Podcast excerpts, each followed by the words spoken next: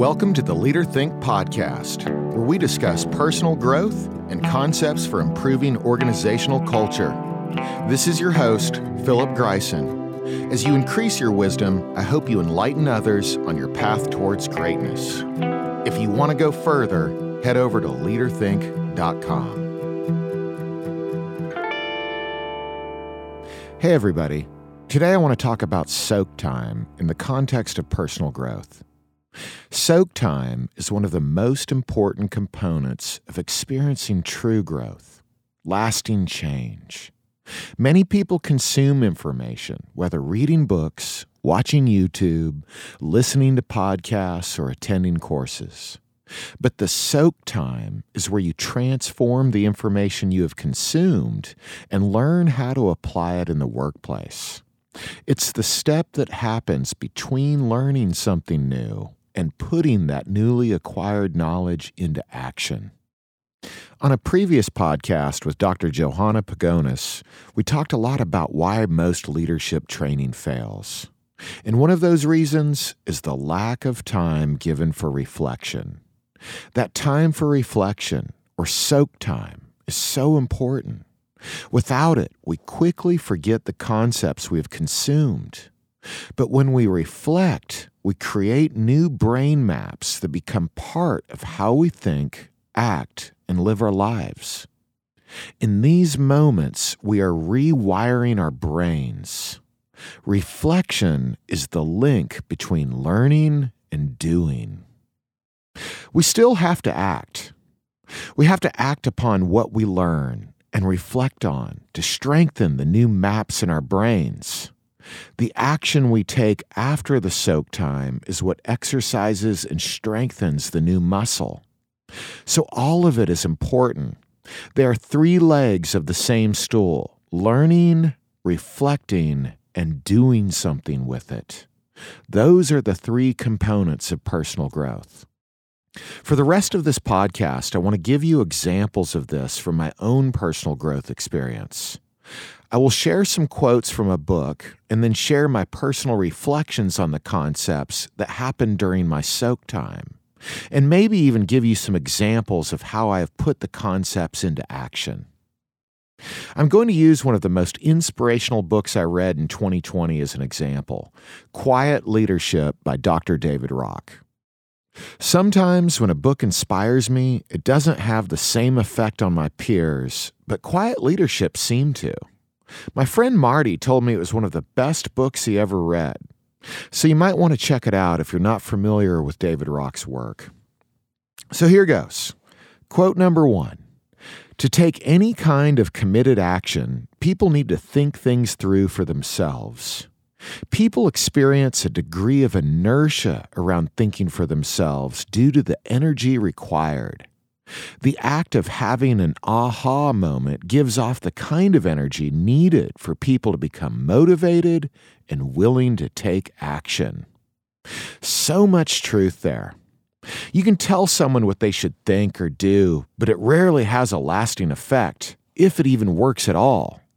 But when people think for themselves, they create new maps in their brain. When it is their idea, they are more likely to buy into it. You know, that's actually how adults learn.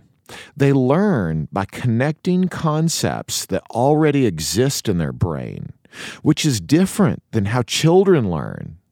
Children have more empty space in their brains that can be filled with new ideas, but not adults. Adults make connections to what they already know.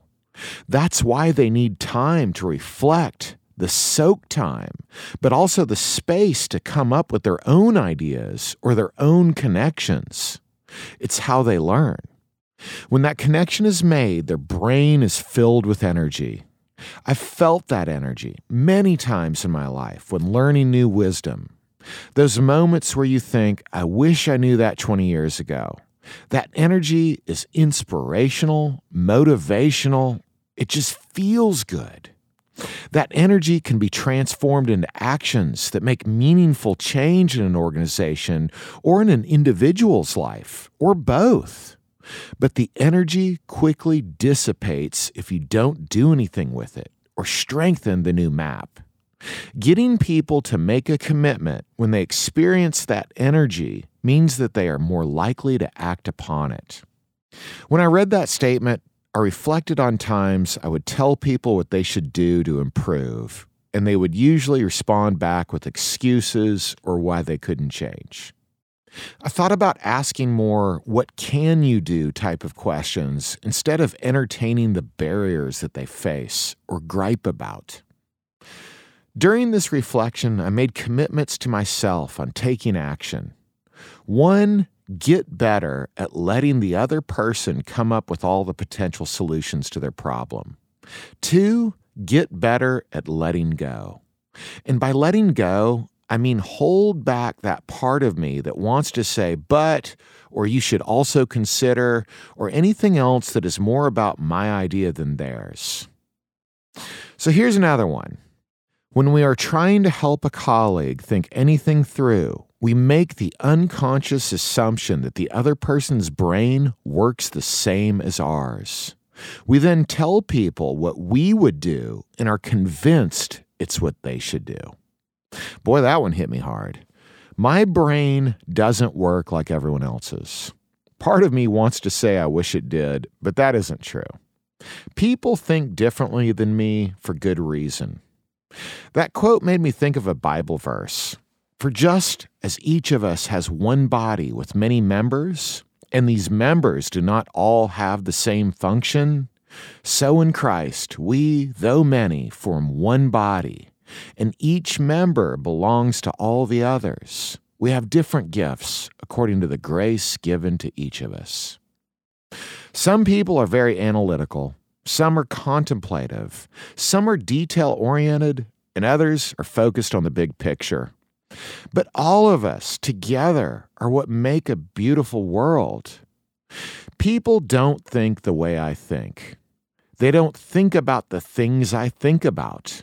Everyone has different desires, passions, and deal with life challenges in very different ways. We should celebrate how different we are. This made me reflect on how one method of communicating a concept may be the perfect inspiration for someone if their brain works similar to mine. But for another brain, my communication can totally suck. I committed to taking action with this concept by learning multiple ways to communicate the same idea. The methods that aren't so inspirational to me can be the perfect form of communication for someone else whose brain just doesn't work the same way mine does. None of us think the same way, and I must be agile and flexible enough to expand my level of influence with people. How many ways can I come up with to communicate the same idea? The more, the better. The greater my outreach, the greater my influence. Quote number three New habits take time, but not that much. It doesn't take long to create new habits. What's hard is trying to uncreate them. This time of year, a lot of people are making resolutions and trying to quit something, and it's hard. But Dr. Rock is so right about creating new habits. It's so much easier to start something than it is to quit something. Our brains are filled with hardwired information, and changing the way we behave is just as hard as the wiring in our brains. But doing something new is relatively easy. So I kind of suck at diet. I'm not a big fast food eater, but I'm definitely one of those people who cleans my plate. I suck at portion control. I've been cleaning my plate for over 40 years. Leaving some food on the plate is hard for me. But last year, I decided to start a new habit jogging. It blows my mind how easy it was to not just start jogging, but to turn it into a habit. I don't dread it, but trying to not clean my plate feels dreadful.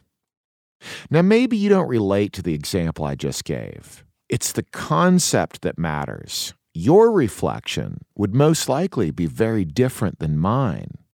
The concept is that it is a lot easier to start something new than it is to quit something old.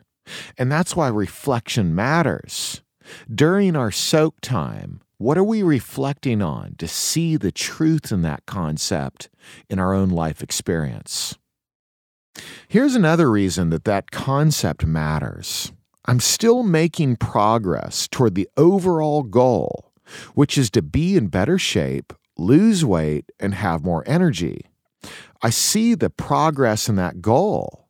I've dropped two pant sizes this past year, and I don't feel as out of breath when I'm teaching all day.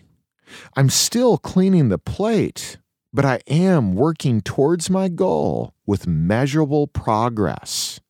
I've experienced so much more success by starting something new that works toward my goal instead of trying to quit something I've been doing forever that works against my goal. The same thing could be applied to the work environment. If we have been pointing out at risk behavior or regulatory violations for years, it's a deeply ingrained habit that is hard to stop. We are trained to look for what is wrong, especially in safety performance. But if we can start a new habit of finding out why the at risk behavior makes sense to people, then we are on the path towards developing a learning culture. We are headed in the direction of systems thinking. We will still find ourselves telling people that they need to put their safety glasses on or they're not using fall protection correctly. But if we can start a new habit of just asking them why the behavior makes sense, then we will be closer to that organizational culture we want to see. And here's the best part of all when we create new habits, we weaken old ones that don't serve us as well. When we create a new habit of talking to our people and learning why their behavior makes sense, we slowly stop judging at risk behavior and we move the needle towards systems thinking. It's a process, a long process, but it does work over time. Starting something new instead of trying to stop something old is much more successful when trying to change. Instead of trying so hard to change the habits of our people, we need to get better at helping them develop new habits instead. That is where the cultural shift will occur. Okay, so moving on. Here's the next quote from Quiet Leadership.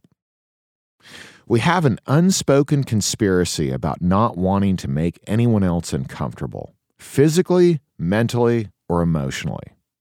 We'd much rather leave the status quo as it is it's almost on the level of a cultural taboo. How true is that? Have you ever been in a meeting and someone said, don't push too hard or don't rock the boat?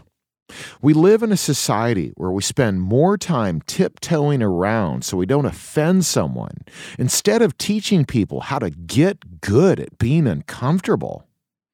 Great change is uncomfortable to the point that it can even trigger a fight or flight response in people. This made me reflect on positive feedback in organizational performance. Positive feedback is severely lacking in our work cultures. There are tons of studies backing up this fact. Our own culture assessment work over the past 20 years shows the same thing. People spend most of their work lives hearing about what they did wrong instead of reinforcement for what they did right. But even though all the scientific evidence shows that positive feedback is essential to shaping behavior, I continually watch people and entire organizations struggle with this concept. Deep down, we all know the saying about the carrot and the stick, or catching more flies with honey, Yet we still spend the majority of our time telling people what they did wrong instead of reinforcing what they did right. People are so habitual in identifying bad behavior that it can actually be uncomfortable for them to give deep, sincere, positive feedback. For years, I've conducted various positive feedback exercises in classes and watched people struggle with this. I see it even in the volume of their voice projection. I see it in their body language. When pointing out people's bad behavior, students tend to speak loudly and sit forward. But during my positive feedback exercises, they tend to slump down in their chair and speak in a softer voice. It's taking them out of their comfort zone. I want people to get excited when they give positive feedback, to sing it out loud, but they typically don't because it's not comfortable. This made me reflect on the importance of showing a little empathy to people when they try a new concept, to reassure them that no one starts out as an expert, but at the same time, let them know that that uncomfortable feeling isn't just normal, it's the signal that you are on the right path. If it feels uncomfortable, you are doing it right. You are on the right path towards significant change. Recently, I heard someone say, we should be in a constant state of holy crap, can I pull this off? We need to get great at feeling uncomfortable. So, on to the next quote. When you listen to people, unless you consciously choose a certain way to listen, you will listen to prove your existing theories about the person. Listen to people as though they have all the tools they need to be successful and could simply benefit from exploring their thoughts and ideas out loud. So much truth in this. I know I am biased, as we all are. There have been times in my life I've listened to people while mentally documenting how what they are saying is backing up my bias about them. Sometimes it can be hard to not judge people or see them as inferior, when in reality, everyone has the ability to grow and mature just like I do. I'm sure people in my life have thought that I would never get it or never understand.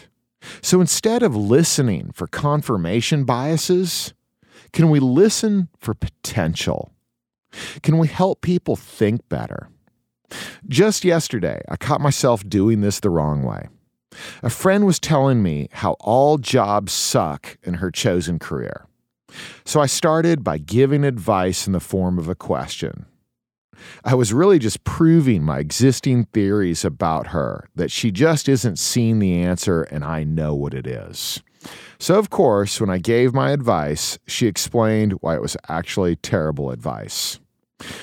She works for a government run agency and I suggested private industry, and she explained how she had actually been down that road, done that work before, and the pay was worse than the government run agency that she's with now. Yup, my pre existing theories were wrong. When I caught myself becoming aware that I wasn't doing it right, I shifted gears. I asked, What is the best job you could have in your industry? Then her eyes lit up and she started talking about what type of job would be better than what she currently has. You see, she does have all the tools she needs to be successful. When thinking that way, the conversation wasn't just more productive, it was more passionate. I could see her eyes get bigger when talking about what she thought was the best job in her chosen career versus her body language when telling her what I thought she should do. Lesson learned believe that they have all the information they need. We just need to help them think it through instead of telling them what they should do. So, for the next quote from Dr. Rock, I want to share something that can help us all move from reflection to hardwiring new concepts in our brains. Applying any kind of physical activity to an insight strengthens the circuits holding it in place. Talking, writing, reading, drawing, filing. This has been so true in my life. Back in the 90s, when I was reading Tony Robbins and Wayne Dyer books, they felt so transformational in the moment while I was reading them. But I really didn't know how to grow at the time. I would read a book, but I didn't take any notes. I didn't even highlight anything. I just consumed the information. I felt amazing while I was reading, but struggled to remember any of it. 30 years later, I can't even remember what was in those books. I should probably go back and reread them. But now, now that I know how to grow, I can easily share concepts with someone about a book I read six or seven years ago. The major difference is not only the reflection time I give myself, but the physical act of writing my thoughts down during that soak time.